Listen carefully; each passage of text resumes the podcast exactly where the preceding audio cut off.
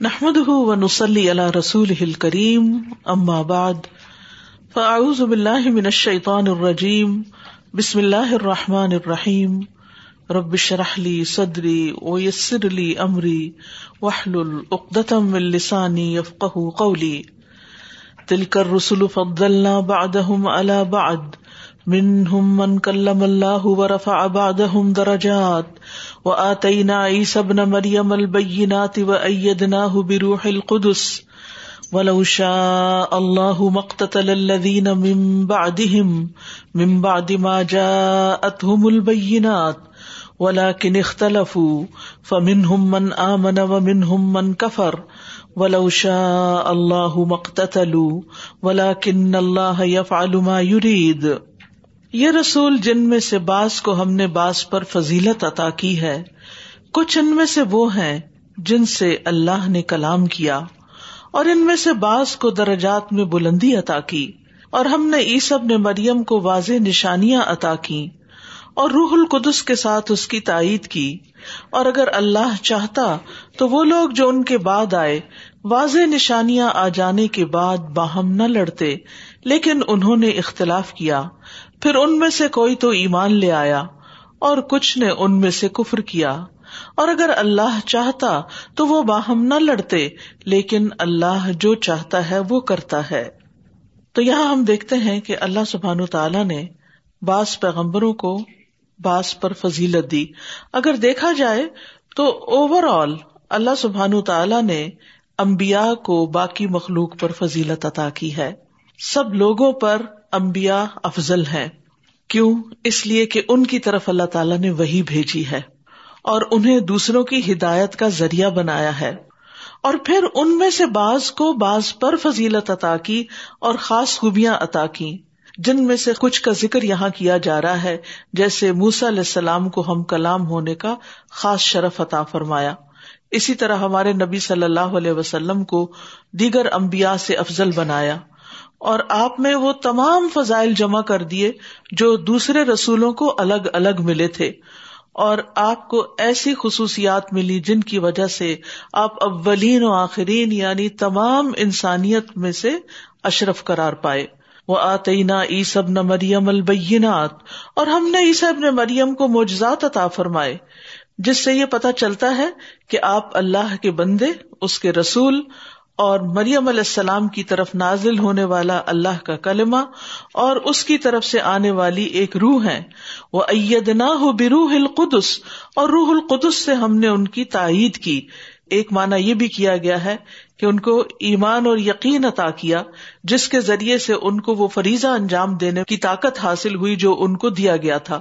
اور دوسرا یہ ہے کہ مختلف مواقع پر اللہ سبحان تعالیٰ نے انہیں روح القدس کے ذریعے مدد دی جب ان کی مخالفت کی گئی، حتیٰ کہ جب ان کو قتل کرنے کے منصوبے بنائے گئے۔ تو بہرحال اگر ہم تمام امبیا کو دیکھیں، تو ہر ایک کو کوئی نہ کوئی خاص فضیلت ملی ہے۔ مثلاً آدم علیہ السلام کو اللہ سبحان تعالیٰ نے اپنے ہاتھ سے تخلیق کیا۔ نو علیہ السلام کو اللہ تعالیٰ نے قرآن مجید میں شکر گزار بندہ کہا۔ ایوب علیہ السلام کو صابر بندہ کہا۔ نعم العبد کہا۔ ان اواب کہا۔ داود علیہ السلام کے لیے پہاڑ اور پرندے اور جنات مسخر کر دیے گئے۔ سلمان علیہ السلام کو بے مثل حکومت عطا کی گئی جو اس کے بعد کسی اور کو کبھی نہیں ملی۔ یونس علیہ السلام کو ان کی دعا کی وجہ سے اللہ نے دوبارہ چن لیا اور ان کا مقام بلند کیا۔ ابراہیم علیہ السلام کو اللہ سبحان تعالیٰ نے خلیل اللہ کہا پھر اسی طرح اسماعیل علیہ السلام کو اللہ تعالیٰ نے اپنا پسندیدہ بندہ کہا، کان عند ربی ہی مردیا یوسف علیہ السلام کو سب سے معزز انسان قرار دیا گیا۔ اور موس علیہ السلام کلیم اللہ قرار پائے، عیسیٰ علیہ السلام اللہ کے مقرب بندے۔ اور نبی صلی اللہ علیہ وسلم تمام انسانوں کے لیے رسول بنا کر بھیجے گئے۔ خاتم النبیین، رحمت اللہ عالمین اور آپ پر اللہ تعالیٰ کی خاص نوازشیں ہوئی جن کا ذکر صورت الدحا میں بھی آتا ہے۔ کیا میں نے تجھے یتیم نہیں پایا تو تمہیں ٹھکانا عطا کیا۔ راہ بھولا پایا تو ہدایت دی، مفلس پایا تو مالدار کیا۔ تیرا سینا تیرے لیے کھول دیا اور تیرا بوجھ تجھ سے اتار دیا۔ آپ کو بہت سارے معجزات عطا کیے گئے اور سب سے خاص معجزہ یہ قرآن مجید ہے۔ اور دیگر امبیا پر بہت سی فضیلتیں عطا کی گئی دنیا میں بھی اور آخرت میں بھی آپ کا مقام بہت بلند ہوگا۔ آپ کی قبر سب سے پہلے کھلے گی۔ آپ کو شفات کا حق دیا جائے گا۔ اس دن آپ امبیا کے امام و خطیب ہوں گے۔ سب سے پہلے آپ پلسرات سے گزریں گے۔ جنت کا دروازہ سب سے پہلے آپ کے لیے کھولا جائے گا۔ سب سے پہلے جنت میں داخلہ بھی آپ کا ہوگا اور آپ کی امت کی دوسری امتوں پر کثرت ہوگی۔ وہ رفا آباد درجات اور بعض کو مختلف درجات عطا کیے گئے۔ یعنی دنیا میں بھی اور آخرت میں بھی۔ آسمان میں بھی امبیا کے درجات ہیں۔ معراج میں نبی صلی اللہ علیہ وسلم نے ابراہیم علیہ السلام کو ساتویں آسمان میں اور موسا علیہ السلام کو چھٹے آسمان میں دیکھا۔ ہارون علیہ السلام پانچویں پر تھے ادریس علیہ السلام چوتھے پر تھے اور اسی طرح باقی امبیا کے بھی مقامات تھے۔ پھر فرمایا کہ لوگوں نے امبیا کے آنے کے بعد کیا کیا؟ باہم اختلاف شروع کر دیا۔ حالانکہ ہونا یہ چاہیے تھا کہ امبیا کے آنے کے بعد لوگ دلائل کو قبول کر لیتے لیکن آپس میں انہوں نے جھگڑے کیے اور حتیٰ کے نوبت یہاں تک پہنچی کہ ایک دوسرے کو قتل کرنے پر تل گئے۔ تو اس لیے اللہ سبحان تعالی فرماتے ہیں ولا اشا اللہ مختلو ولا کن اللہ یف ما یورید اگر اللہ چاہتا تو وہ ایسا نہیں کر سکتے تھے۔ لیکن اللہ جو چاہتا ہے کرتا ہے۔ تو یہ اللہ کا ارادہ تھا۔ یہ اصل میں مشکل آیات میں سے اس لیے تھوڑی سی وضاحت ضروری ہے۔ اللہ سبحان تعالیٰ کا ارادہ دو طرح کا ہے۔ ایک کونیا ہے اور ایک شرعیہ ہے۔ ارادہ کونیا کے تحت وہ مختلف لوگوں کو جو اختیارات ملے ہیں، ان کو اپنا اختیار دنیا میں مختلف کام کرنے کے لیے اس کی اجازت دیتا ہے۔ مثلا میں ہاتھ اٹھا رہی ہوں، ہاتھ رکھ رہی ہوں، پانی پی رہی ہوں، گلاس رکھ رہی ہوں۔ یہ اس کے ارادہ کونیا ہے۔ اس کا ارادہ ہوتا ہے تو میں یہ کام کر سکتی ہوں، ورنہ نہیں۔ اور اس کے لیے ضروری نہیں کہ جو کام میں کروں وہ اس کو پسند بھی ہوں۔ اور دوسرا، اس کا ارادہ شرعیہ ہے۔ وہ ان چیزوں میں ہے کہ جو اللہ کی اطاعت کے کام ہے جب ہم وہ کرتے ہیں تو ان پر وہ خوش ہوتا ہے۔ تو ارادہ کونیا میں وہ چیزیں بھی جن کو اللہ پسند کرتا ہے اور جن کو اللہ پسند نہیں کرتا۔ یعنی اللہ نے ان کو کیوں عزن دے دیا کہ وہ آپس میں لڑے اور ایک دوسرے کو مارے یہ اللہ کی حکمت ہے، یہ اس کا ارادہ کونیا ہے۔ اور ارادہ شریعہ وہ ہوتا ہے کہ جس میں اللہ تعالیٰ اس کام کے کرنے کی توفیق دے دے کہ جس کو اللہ تعالیٰ پسند کرتا ہے۔ لیکن اللہ جو چاہتا ہے، کرتا ہے۔ اس لیے اللہ تعالی سے کوئی پوچھ نہیں سکتا کہ وہ ایسا کیوں چاہتا ہے۔ اس کی حکمتیں وہی جانتا ہے۔ اتنا ہمیں یقین ہے کہ اللہ اپنے بندوں پہ ظلم کرنے والا نہیں۔ اللہ نے زبردستی کسی کو گمراہ نہیں کیا۔ یہ باتیں ہمیں یاد ہونی چاہیے۔ باقی یہ کہ انسان کو جو اختیار ملا ہے، پھر وہ اس پر ہے کہ وہ اسے کس طرح استعمال کرتا ہے، صحیح رستے میں یا غلط رستے میں۔ پھر فرمایا، یا ایوہ الذین آمنوا انفقوا انفقوا مما رزقناکم من قبل ان یأتی یوم لا بیع فیہ ولا خلت ولا شفاعہ، والکافرون هم الظالمون۔ اے لوگو جو ایمان لائے ہو، خرچ کرو اس رزق میں سے جو ہم نے تمہیں دیا ہے۔ اس سے پہلے کہ وہ دن آ جائے، جس میں نہ کوئی خرید و فروخت ہوگی، نہ کوئی دوستی اور نہ کوئی سفارش کام آئے گی۔ اور کافر لوگ ہی دراصل ظالم ہے یہاں پر ایمان والوں کو اپنا مال اللہ کے دیے ہوئے رسک اور اللہ کی دی ہوئی نعمتوں میں سے خرچ کرنے کا حکم دیا جا رہا ہے۔ اس سے پہلے پہلے کہ تمہارے پاس خرچ کرنے کا اختیار نہ رہے۔ یعنی تمہیں دنیا سے واپس بلا لیا جائے اور پھر تم قیامت کے دن اٹھو اور دیکھو کہ میرے پاس تو اعمال کم ہے مجھے کچھ اپنا نفع بڑھا لینا چاہیے۔ تو نفع بڑھانے کے لیے عام طور پر تجارت کی جاتی ہے، لیکن وہاں تو کوئی تجارت بھی نہ ہوگی۔ کیونکہ مال عموماً تجارت میں لگایا جاتا ہے۔ اور اگر دنیا میں تجارت میں خسارا ہونے لگے تو انسان دوست احباب سے کچھ قرضہ ورزہ لے کے اپنے آپ کو اسٹیبل کرتا ہے۔ بولا خلا دوستی بھی کام نہیں آئے گی۔ اور اسی طرح بعض معاملات میں انسان کسی سے سفارش کر کے کچھ ڈیٹ چھڑا سکتا ہے یا کوئی مسئلہ حل کروا لیتا ہے، لیکن وہاں تو یہ تینوں چیزیں کام نہیں آئیں گی۔ تو یہ اللہ کا بہت احسان ہے کہ اس نے ہمیں دنیا میں ہی بتا دیا کہ تم اپنی آخرت کے فائدے کے لیے اللہ کے بندوں پر احسان کرو۔ تو اللہ سبحان تعالیٰ تمہارے لیے یہ سب احسان قیامت کے دن کے لیے ذخیرہ کر دے گا اور یہ اجر کا باعث بن جائے گا اور پورا پورا اجر عطا کرے گا۔ وہاں انسان اگر چاہے کہ اس دن زمین بھر بھی سونا خرچ کر کے اپنی جان چھڑائے تو وہ نہیں چھڑا سکے گا۔ اور کوئی کسی کو فائدہ نہیں دے گا۔ اور یہاں پر خاص طور پر یہ یاد رکھنا چاہیے کہ موت کا انتظار نہیں کرنا چاہیے۔ یہ صرف ون تھرڈ ول لکھ کر فارغ نہیں ہو جانا چاہیے۔ اپنی زندگی میں اپنے ہاتھ سے دیتے رہنا چاہیے، کیونکہ یہ زیادہ اجر و ثواب کا باعث۔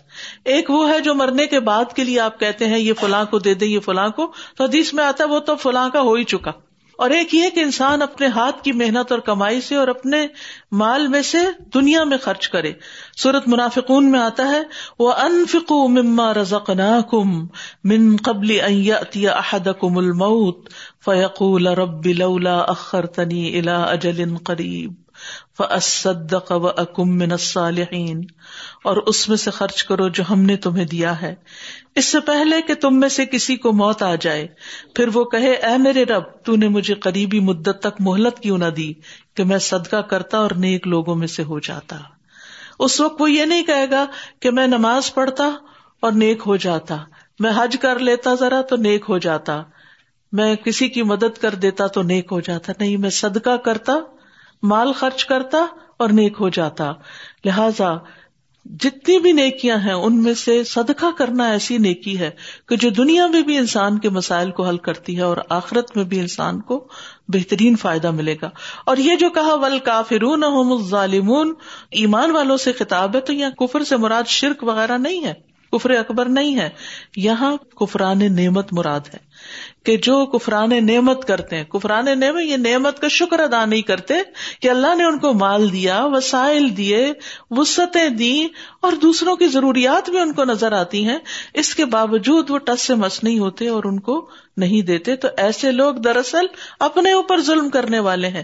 ول کافرون ظالمون وہی دراصل ظالم ہے کہ اللہ نے ان کو پیدا کیا اپنی عبادت کے لیے پھر انہیں رسک دیا، انہیں عافیت عطا کی، اور پھر ان کو راہیں بتائی کہ کہاں کہاں خرچ کر سکتے ہیں۔ اس کے باوجود انہوں نے اللہ کی بات نہیں مانی، تو یہ دراصل مال بچا بچا کے اپنے اوپر بڑا ہی ظلم کیا۔ کیونکہ آپ دیکھیے کہ یہ ظلم اس سینس میں بھی ہے نا کہ انسان محنت سے کماتا ہے اور پھر نہ اپنے پہ خرچ کرتا ہے، نہ کسی اور پہ خرچ کرتا ہے، صرف جمع جمع جمع اور پھر چھوڑ کے مر جاتا ہے۔ وارثوں کے لیے۔ اور کبھی تو ایسے حالات ہوتے ہیں کہ وارثوں کو بھی نہیں پتا ہوتا کیا کچھ جمع کیا ہوا تھا۔ وہ بھی محروم رہ جاتے ہیں۔ اور کمائی کس کی اور خرچ کوئی کر رہا ہے؟ ایش کوئی کر رہا ہے؟ کتنی حسرت کی بات ہے۔ اور اس میں آپ دیکھیے کہ بازو کا تو ہماری زندگی میں ایسے کام ہوتے ہیں۔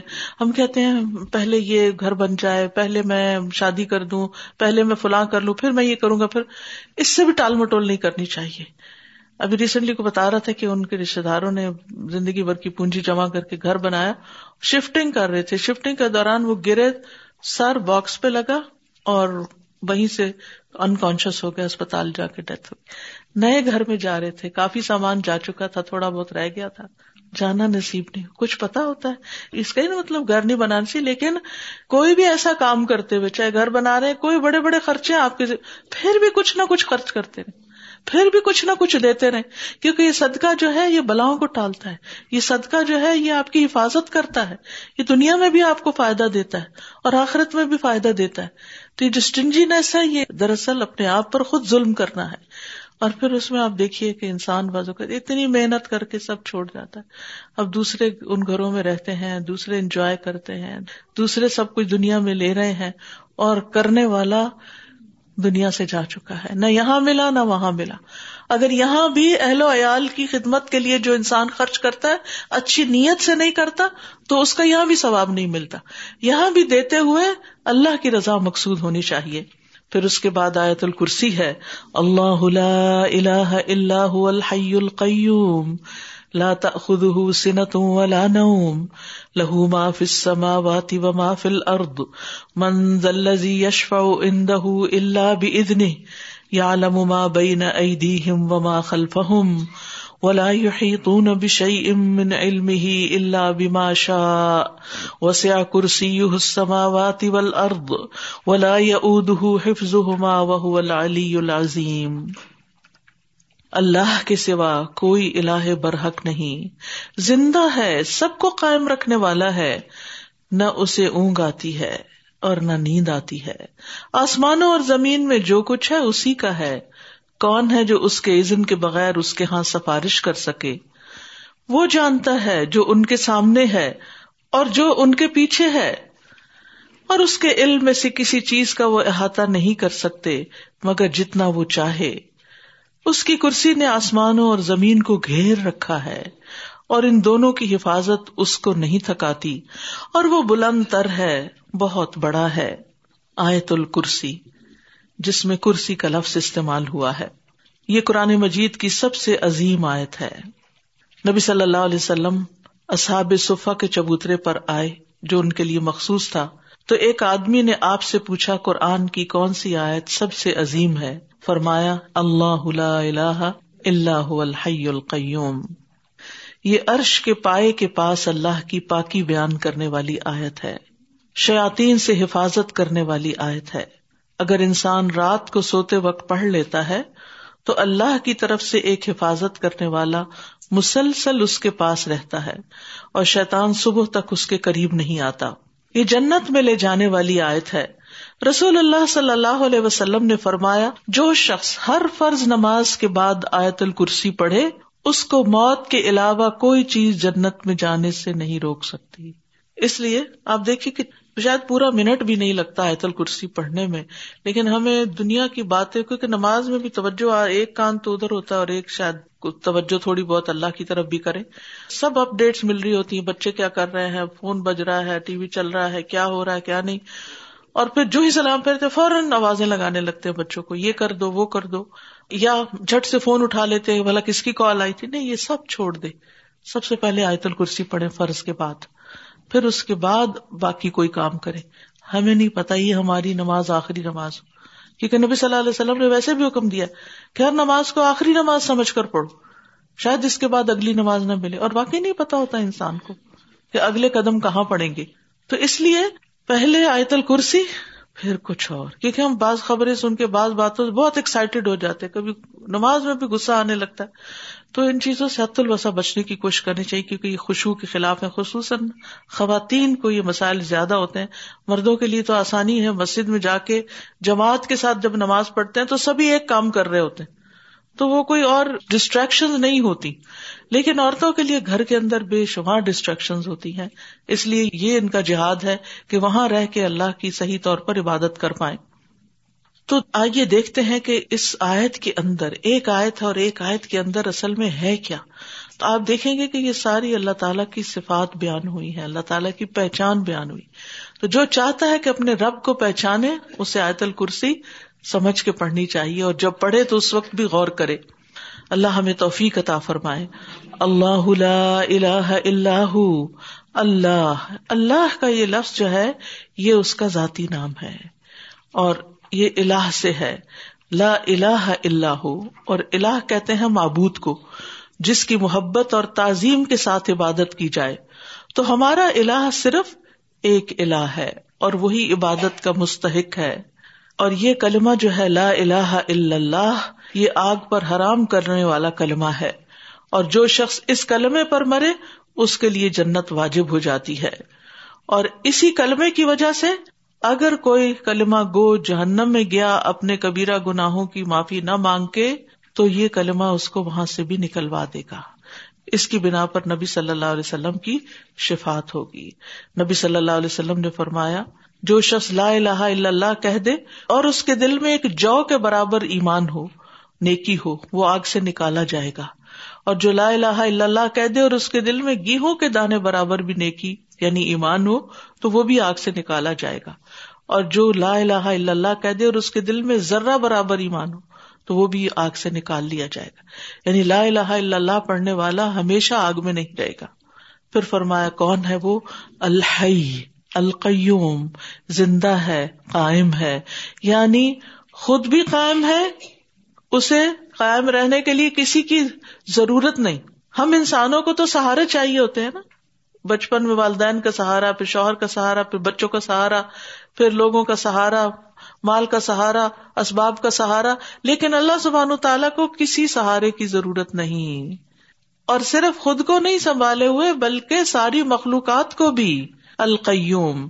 اور زندہ ہے یہ کہ اس پر کبھی موت نہیں آئے گی، وہ ہمیشہ سے ہے، ہمیشہ رہے گا۔ ابتدا اور انتہا کے بغیر ہمیشہ سے زندہ ہے۔ اللہ ازل سے موجود تھا اور اس کے سوا کوئی چیز موجود نہ تھی۔ اور ہمیشہ باقی رہنے والا ہے۔ اللہ خیر و ابقا۔ و توکل الحی الدیلا یموت۔ تو اللہ سبحان تعالی کسی کا محتاج نہیں، ساری مخلوق اس کی محتاج ہے۔ اور مخلوق میں سے کوئی بھی قیوم نہیں ہو سکتا۔ یہ صرف اللہ کی صفت ہے کہ وہی دوسروں کو سہارا دیتا ہے۔ یعنی انسانوں میں سے ہر انسان، چاہے کوئی بادشاہی کیوں نہ ہو، اس سے بھی انسانوں کی مدد کی ضرورت ہوتی ہے۔ بلکہ میں دیکھتی ہوں کہ ان کو زیادہ ضرورت ہوتی ہے انسانوں کی مدد کی۔ اور پھر یہ کہ یہ دونوں نام جو ہے اللہ تعالیٰ کے، یہ اسم اعظم بھی ہیں۔ ابو اماما سے روایت ہے نبی صلی اللہ علیہ وسلم نے فرمایا، اللہ اللہ کا اسم اعظم قرآن کی تین صورتوں میں بقرا عال عمران اور تاہا میں۔ اور ان تین صورتوں میں جو نام کامن ہے، وہ کیا ہے؟ یہی الحی القیوم۔ ان ناموں کے ساتھ جو دعائیں ہیں، وہ پڑھیں تو انسان کی مشکلات آسان ہوتی ہیں، دعائیں قبول ہوتی ہیں۔ جیسے، یا بدی اس سماوات یا حیو یا قیوم، انی اسلو کا ایک شخص نے ان ناموں کے ساتھ دعا کی۔ آپ صلی اللہ علیہ وسلم نے فرمایا، کیا تمہیں معلوم ہے کہ اس نے کس چیز کے ساتھ دعا کی؟ قسم اس ذات کی جس کے ہاتھ میں میری جان ہے۔ اس شخص نے اللہ کو اس نام سے پکارا کہ جب اس نام سے اس کو پکارا جاتا ہے تو وہ قبول فرماتا ہے یعنی دعا قبول ہوتی ہے۔ انس بن مالک کہتے ہیں، جب نبی صلی اللہ علیہ وسلم پر کوئی پریشان کن معاملہ آتا تو یہ دعا پڑھتے، یا حیو یا قیوم برحمت کا استغیث۔ آپ کو تو نہیں کبھی کوئی پریشانی ہوئی اور جب ہوتی ہے تو کیا کرتے ہیں؟ یہ بھی ہم سب کو سوچنے کی ضرورت ہے۔ اس وقت ہم یہی نام بھول جاتے ہیں۔ اور اگر کوئی ہم سے پوچھے کہ کیا پڑھے تو ہم بھی بھول جاتے ہیں، کیا بتائیں؟ تو اس لیے ایسی چیزوں کو لکھ کے لگا لینا چاہیے کہ ایسے وقت میں کیا پڑھے اللہ کے یہ نام پڑھے یا حیو یا قیوم برحمت کا استغیث جنگ بدر کے موقع پر آپ صلی اللہ علیہ وسلم سجدے میں یہی دعا پڑھ رہے تھے بار بار۔ اور حضرت فاطمہ کو نبی صلی اللہ علیہ وسلم نے فرمایا تھا، تمہیں کیا چیز مانے ہے کہ تم سنو جس کی میں تمہیں وسیعت کرتا ہوں؟ تم صبح شام یہ دعا پڑھا کرو، یا حیو یا قیوم برحمتی کا استغیث اسلح لی شنی کلہ، ولا تکلنی الا نفسی طرفت عین یہ صبح شام کے ازکار میں ہے ایا کنستین کتاب کے اندر، اور الگ سے بھی ازکار ملتے ہیں، ان کی پابندی کرنی چاہیے۔ کون ہے اللہ؟ لاتا خود سنتوں والا نوم۔ اس کو نہ اونگ آتی ہے اور نہ نیند آتی ہے۔ اونگ جو ہوتی ہے وہ صرف سر تک محدود ہوتی ہے اور نیند جو ہوتی ہے وہ پورے جسم تک پھیل جاتی ہے پھر۔ تو اللہ سبحان تعالیٰ کو نہ اونگ آتی ہے اور نہ نیند آتی ہے۔ سونا اللہ کے شایان شان نہیں۔ نبی صلی اللہ علیہ وسلم نے فرمایا، اللہ وجل یقیناً نہیں سوتا اور نہ ہی سونا اس کی شان ہے۔ اور باقی انسانوں کو، سارے جانداروں کو سونے کی ضرورت پیش آتی ہے۔ اور اگر نہ سوئے تو زندہ بھی نہیں رہ سکتے۔ لہو ما فل و ما فل ارد کون ہے وہ اللہ؟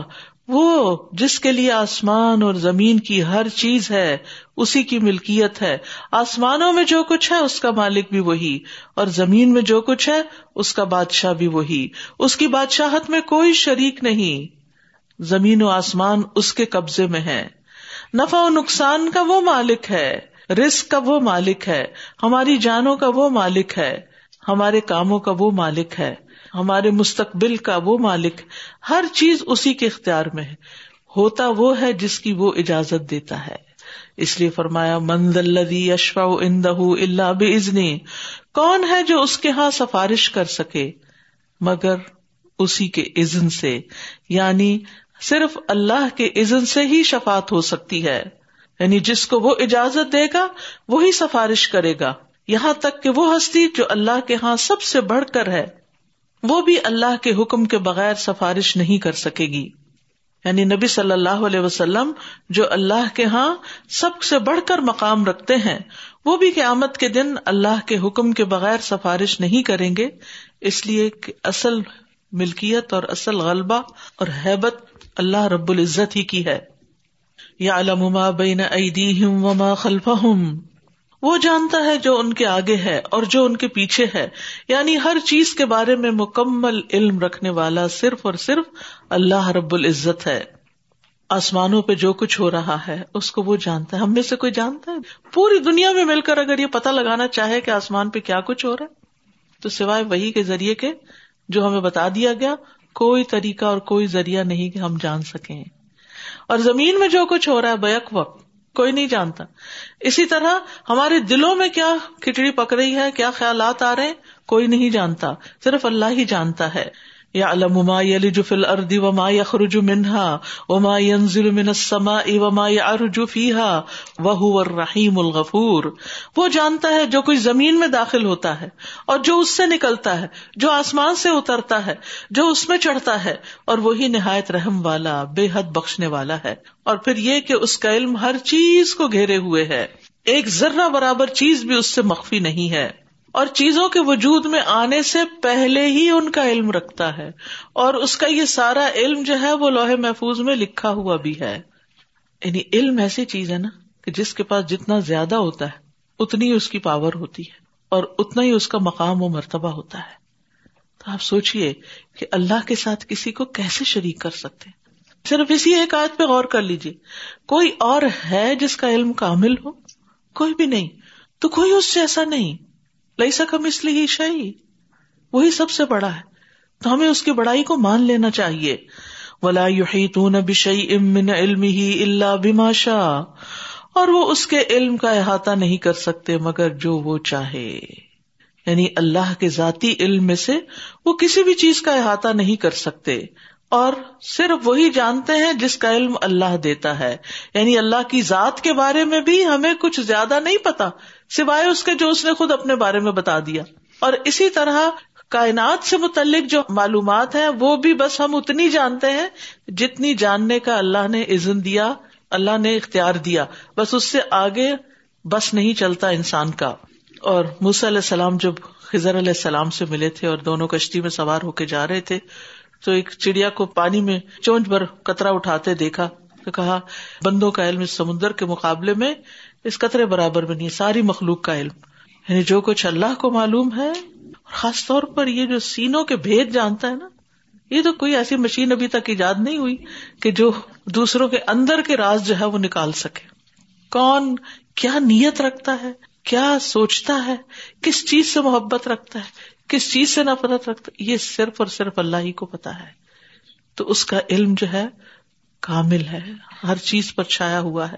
وسیا کرسی یو سماوات ارد اس کی کرسی آسمان و زمین پہ چھائی ہوئی ہے اور اس نے انہیں گھیرا ہوا ہے۔ یہ کرسی کیا ہے؟ عرش کے بعد سب سے عظیم مخلوق کرسی ہے۔ کرسی کے سامنے آسمانوں کا حجم جیسے زمین میں کوئی چھلا پڑا ہوا ہو۔ یعنی کرسی کے مقابلے میں سات آسمان کیسے ہے جیسے پوری زمین پر کوئی ایک چلا پڑا ہوا ہو۔ ایک چھوٹی سی رنگ آپ پھینک دیں، کہاں پتا چلے گا؟ اور پھر کرسی کے مقابلے میں عرش کا حجم اسی طرح ہے، جیسے اس چلے کے مقابلے میں بیاوان کا وجود ہے۔ پھر اسی طرح یہ ہے کہ قیامت کے دن کرسی رکھی جائے گی اور اللہ سبحان تعالی جو ہے وہ بادلوں کے سائے میں عرش سے کرسی کی طرف نزول فرمائیں گے، جو مختلف روایات سے ہمیں پتہ چلتا ہے۔ تو بہرحال ان سب چیزوں کی اصل حقیقت اللہ ہی کو پتا ہے، ان کی وسط ان کا مقصد، ان کا مطلب۔ لیکن ہمیں صرف اتنا بتا دیا گیا تاکہ ہم اللہ کی عظمت کو پہچان سکیں۔ ولا اد حفظ اور اس کو نہیں تھکاتی ان دونوں کی حفاظت۔ مخلوق کتنی بھی بڑی ہو نا، اپنی حفاظت خود نہیں کر سکتی۔ جب تک اللہ تعالی زمین اور آسمان میں اس کے لیے کوئی حفاظت کا انتظام نہ کرے۔ تو اللہ سبحان تعالی زمین و آسمان کو تھامنے والا بھی ہے کہ وہ گر نہ پڑے، ورنہ یہ آسمان سر پہ آ گرے۔ بغیر ستونوں کے نظر آتا ہے کس نے تھاما ہوا؟ وہی حفاظت کیے ہوئے نا۔ پھر اسی طرح کچھ چیزیں تو ہمیں نظر آتی ہیں۔ اور کچھ چیزیں، جیسے سورج کی جو نقصان دہ ریز ہیں، ان سے بچنے کے لیے حفاظت کا انتظام کیا ہوا، جس کا عرصہ دراز تک انسانوں کو کوئی علم ہی نہیں تھا۔ اسی طرح ہمارے جسم کے اندر ایسی چیزیں موجود ہیں کہ جو زہریلے اثرات سے ہمیں محفوظ رکھتی ہیں۔ تو یہ سب حفاظت کے انتظام یعنی آپ غور و فکر کرتے چلے جائیں تو آپ حیران ہو جائیں گے کہ کس کس طرح اللہ نے ہمیں پروٹیکٹ کیا ہے مختلف چیزوں کے نقصان سے بچنے کے لیے۔ تو اللہ سبحان تعالیٰ کے لیے زمین و آسمان کی حفاظت کوئی مشکل کام نہیں اور یہ اس کو تھکاتی بھی نہیں۔ نہ وہ غافل ہوتا ہے، نہ اس کو نیند آتی ہے، نہ اونگ آتی ہے، نہ اس کو تھکاوٹ لاحق ہوتی ہے۔ آسمان اور زمین کو تھامنے والا ہم سب کو چاہیے کہ اس کی حمد کرے۔ اس کی تعریف کریں۔ اسی لیے نبی صلی اللہ علیہ وسلم جب تحجد کے لیے کھڑے ہوتے تو یہ دعا پڑھتے اللہ لک الحمد انت قیم السماوات والارض ومن فیہن ولک الحمد لک ملک السماوات والارض ومن فیہن ولک الحمد انت نور السماوات والارض ولک الحمد انت الحق ووعدک الحق ولقاؤک حق وقولک حق والجنت حق والنار حق، والنبیون حق و محمد صلی اللہ علیہ وسلم حق وساعت حق۔ یہ سب چیزیں موجود ہیں اور ان سب کو بنانے والا، تھامنے والا صرف اور صرف اللہ ہی ہے۔ وہ العلی العظیم۔ اور وہ بہت بلند ہے، بہت عظمت والا ہے۔ اپنی ذات کے اعتبار سے، اپنی صفات کے اعتبار سے شان و شوکت میں سب مخلوقات سے بلند و بالا، اتنا بلند کہ کوئی بڑے سے بڑا بھی اس کے سامنے ہیچ ہے، کمزور ہے، چھوٹا ہے۔ تو اللہ سبحان تعالیٰ اپنی ذات کے اعتبار سے بلند، اسی لیے ہم ہمیشہ کہتے ہیں اللہ کہاں ہے تو بچے بھی اگلی اوپر ہی کر دیتے ہیں یعنی اوپر، علی الوب سے ہے اصل میں۔ الوب کہتے ہیں بلندی کو، اوپر ہونے کو۔ پھر صفات کے اعتبار سے بلند ہے۔ لئی سا کمسلی ہی شعی ولم یق اللہ کفو احد۔ شریک بنائے جانے سے برتر ہے۔ فتح اما یشرکون۔ اولاد اور بیوی سے پاک ہے۔ بےکار کاموں سے برتر ہے۔ ظلم سے برتر ہے۔ اور العظیم بہت عظمت والا ہے۔ وہ خود بھی عظیم ہے۔ اس کا چہرہ بھی عظیم ہے جیسے دعا میں آتا ہے۔ اعوذ بوجہ اللہ عظیم میں اللہ کے عظیم چہرے کی پناہ لیتا ہوں۔ اور ان دو ناموں سے دعائیں بھی آتی ہیں۔ ان کو پڑھنے کی ضرورت ہے۔ اور ہمیشہ جب اللہ تعالیٰ کے بارے میں خیال آئے تو اللہ کے بلند و بالا اور سب سے بڑا ہونے کا خیال آنا چاہیے۔ کیونکہ بندے کی عزت اس کی بندگی میں ہے، جھک جانے میں ہے۔ زمین پہ ماتھا رکھ دینے میں ہے۔ زمین پہ ناک رگڑنے میں ہے۔ اور اللہ سبحان و تعالیٰ کی عظمت بلند ہونے میں ہے۔ تو جو جتنا زیادہ اللہ کے آگے سجدہ ریز ہوگا، اللہ کی نگاہ میں اتنا ہی بڑا ہوگا۔